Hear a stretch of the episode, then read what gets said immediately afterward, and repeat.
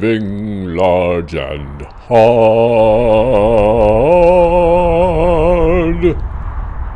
Hi there. Welcome to Living Large and Hard. Today I'm going to talk to you about God's squirrel. Okay.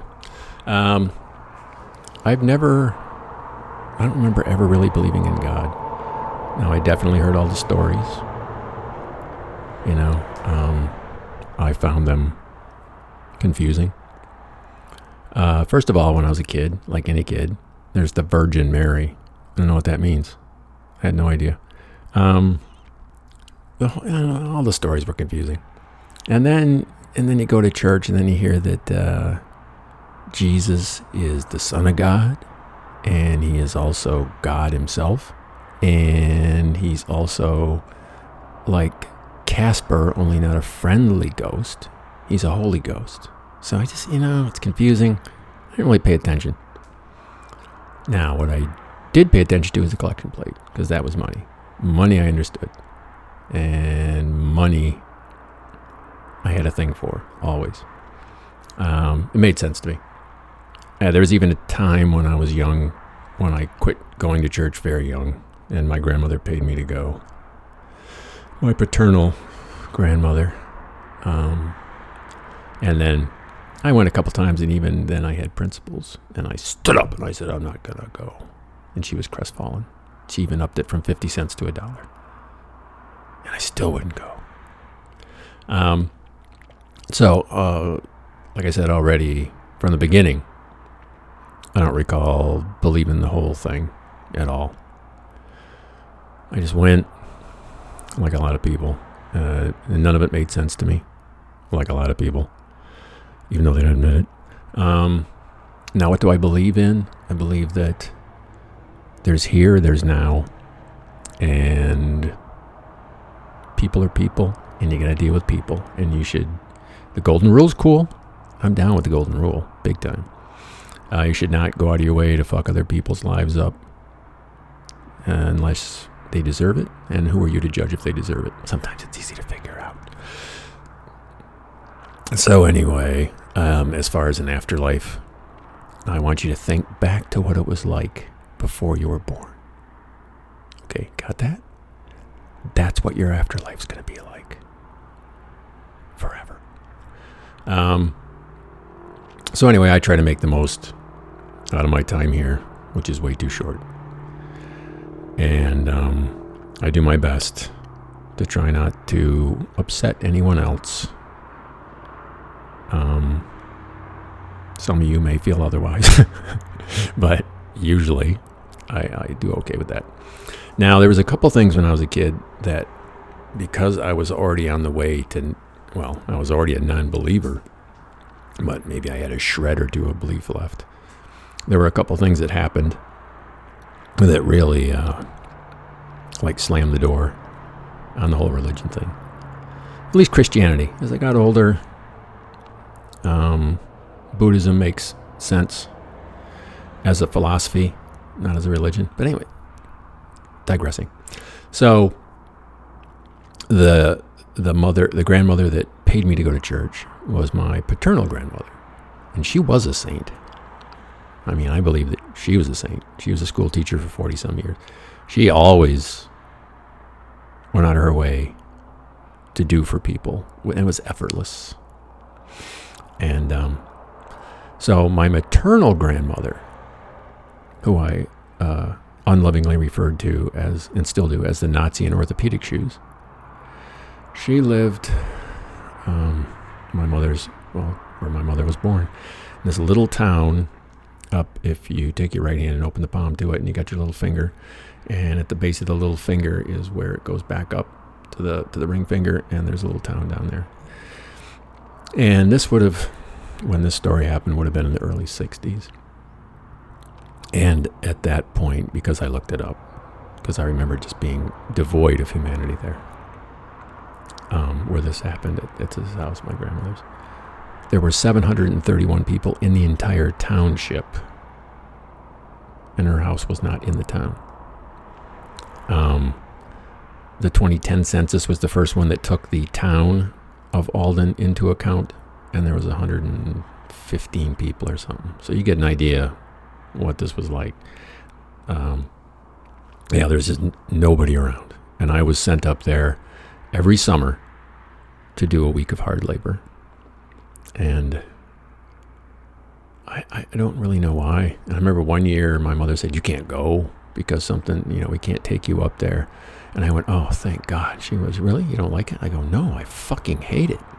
She seemed shocked that I didn't like going to a place with no TV, no kids.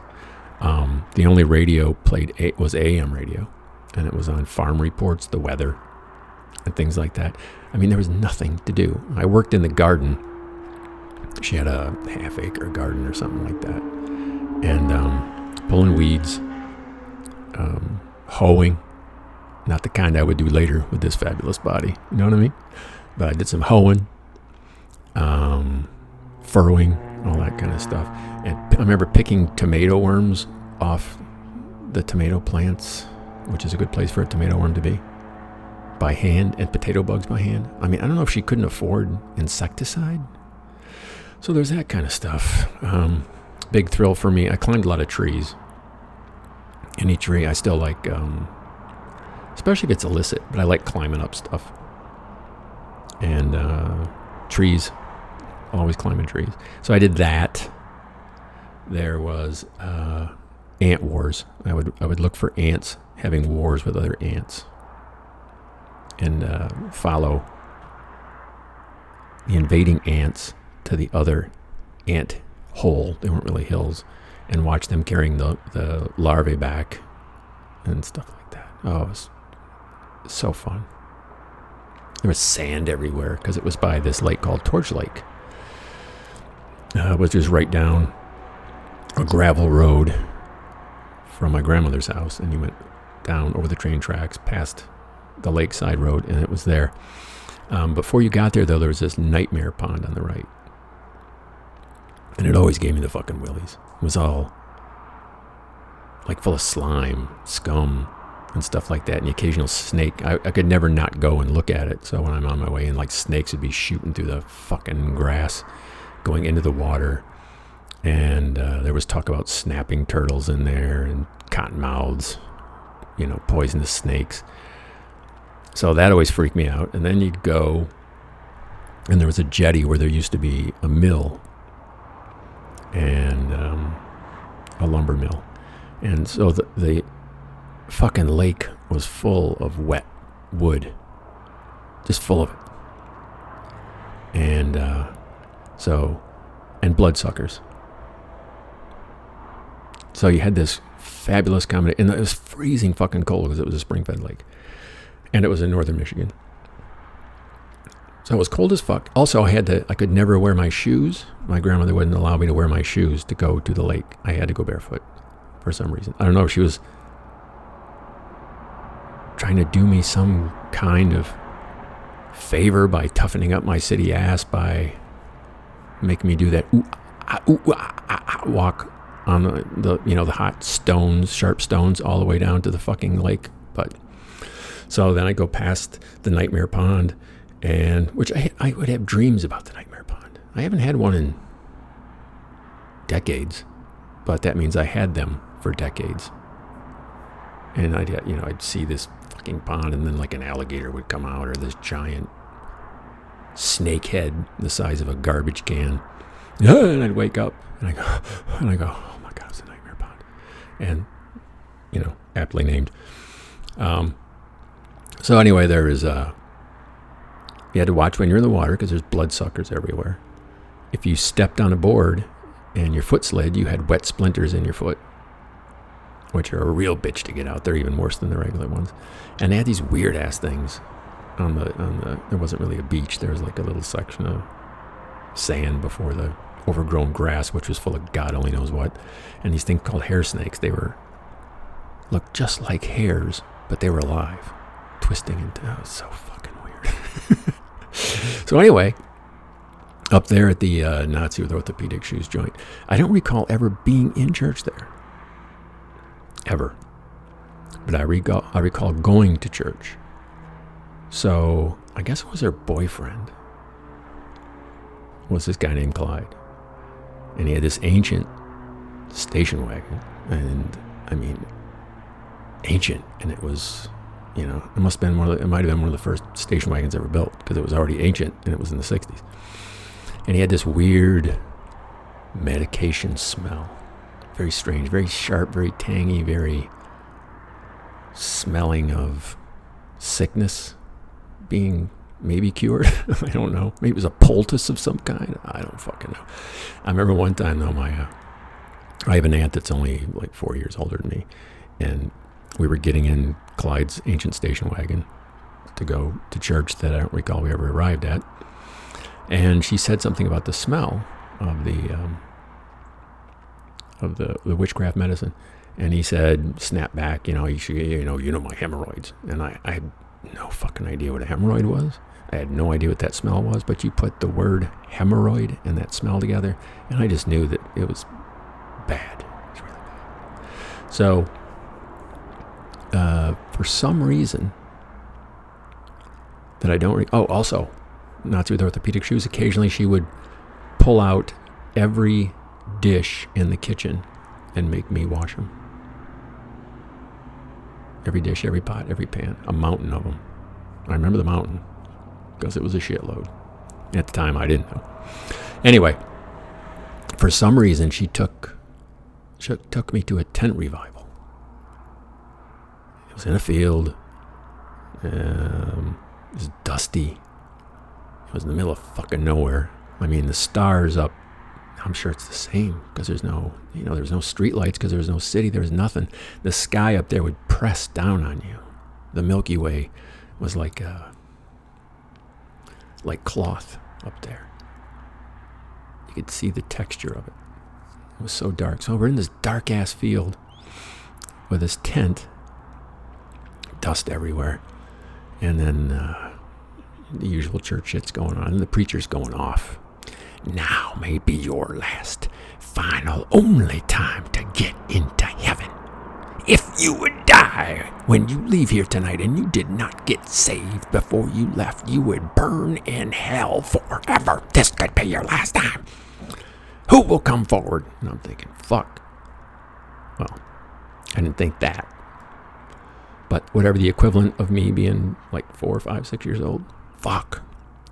This guy's onto something. Obviously, he's fired up for a reason. So, um, I kind of don't, you know, this I can understand. I can understand hell. This is pretty fucking clear. That if I don't get my ass up there and whatever this saving shit is and do it, I'm going to be fucked. Because if we're going home in Clyde's ancient station wagon and something goes wrong, chances are we aren't going to live through it. So he's just going on and on, and like people start popping up and wandering forward. So I'm like, fuck it, I got to go. I got to go. And I pop up myself to go up there, and boom, my grandmother's arm sticks out and stops me and pushes me back down. And I'm thinking, why does she want me to go to hell? Why? Why did she bring? And I went, oh, she brought me here, but she obviously knows this is bullshit. So I went, oh, never mind. So that was the first one. Now, the church that I went to in my hometown uh, was built right next to the state capitol. And when it was originally incorporated or whatever, I don't know what it was called, the original pastor, this would have been in the 1880s, I think. His name was Resin Sap. What a fucking great name.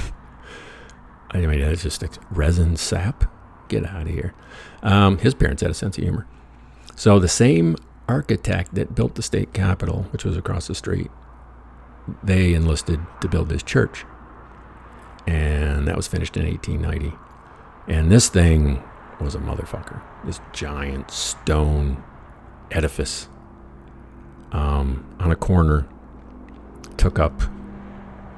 I don't know. In my mind, it, I was I've been there since, but it takes up a good hunk of that corner, maybe a quarter of a block, maybe. It's gigantic. So there's a full basketball court with stands. And if you go up in the stands and look up through this little window up there, at the top, you go up and go up to the left. There's a little window. You can see the bowling alley. There was a two lane bowling alley in this church. And I remember being told it used human pin setters, which is the way all bowling alleys were back in the day, which makes sense. Um, I mean, this was as long as I'd been going, you know, this thing hadn't been used forever. So how cool is that? There was locker rooms in this thing, men's and women's, showers, the whole bit. There was a uh, there was a uh, behind the stage because there was this big, great big stage as I remember. Yeah, it was it was good size. What am I talking about? It was fucking good size stage. And behind that was this curved sto- uh, storage area that was really narrow because even as a kid sneaking out of Sunday school with this other kid, and we went back there and we could barely fit and we couldn't make it because there was so much crap back there. There was also, um, like I said, Sunday school, so there were different classrooms in this place. There's a carillon. That's that thing that the guy hits with his fists. There's also one at Michigan State, which is uh, the university next town over.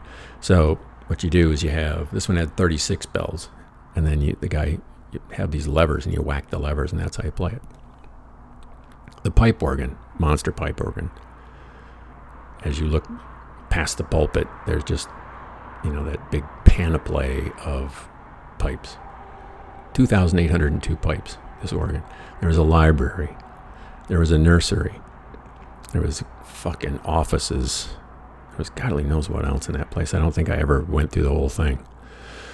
Um, one place I never made it was the catacombs, which was inhabited by Les Edmonds.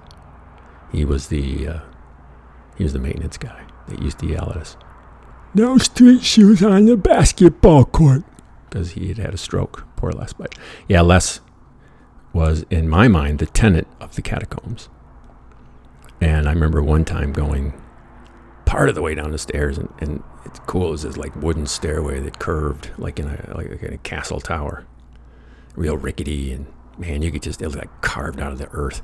And I pussied out. So when my mother's at my mother's funeral, um, I was there and I went, uh, cause I, I gotta check out the catacombs. And I went, fuck, it's around here somewhere. Fucking door was locked. God damn it. So anyway, there's this monster church. And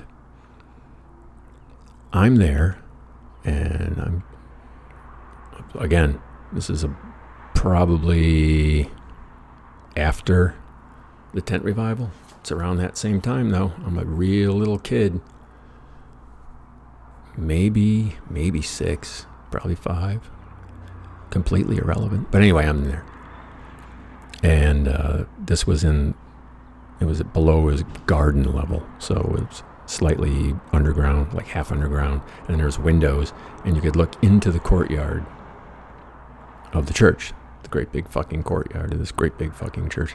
And in the courtyard one day, when I was there in the nursery, there was a squirrel and I was uh, they had this little bridge that was built up, so us little kids could go up on the little bridge and look out the window. And I'm standing out. The bridge. look, look! I said in my little kid voice. Sounds like maybe I should have been Michael Jackson. Look, look! I said there's a there's a squirrel, and this lady came up and she folded her hands, you know, in that in that uh, nursery school way, and put them between her knees and bent down to my level and said. Yes. God sent that squirrel for you to enjoy. And I went, again, this is in the uh, tot stage of me equivalent. I went, get the fuck out of here. That's a load of bullshit. Because even though I was a little kid, this would have been the 60s. There's a lot of shit going on in the 60s. And, um, you know, I knew about it. I knew that there was a lot bigger issues that any God should be taken care of than some little snot nosed fuck getting a squirrel to look at. So again, I was like, jeez, oh, this is such a load. Um, And I don't know if the incredulity showed on my face or not. I don't remember her reaction, but I don't remember. I do remember it wasn't exactly, uh, you know, she didn't want to high five me after that. But anyway, there you go. That's God Squirrel. And thanks for listening. And you can listen on, I don't know what you listen to this time, but it's on SoundCloud, Overcast, Spotify. Um, I'm going to set it up on TuneIn at some point. It's on iTunes, so it's on Apple Podcasts. It's on SoundCloud, Micromax Marvin on Facebook. I throw a link up, and also on Living Large and Hard on Instagram. I throw a link up there as well. Um, if you like this, please tell someone. Send them a link directly, because otherwise they will never listen. I can guarantee you that. And also, I welcome any feedback on any platform. And uh, for those of you who send it to me regularly, I really appreciate it. It's been very helpful. If uh, not for anything, my ego. And as always, from high above Route 309, the Skybox, Allentown, Pennsylvania. Let's uh, get the fuck out of here. And as we do that, let's listen to some traffic.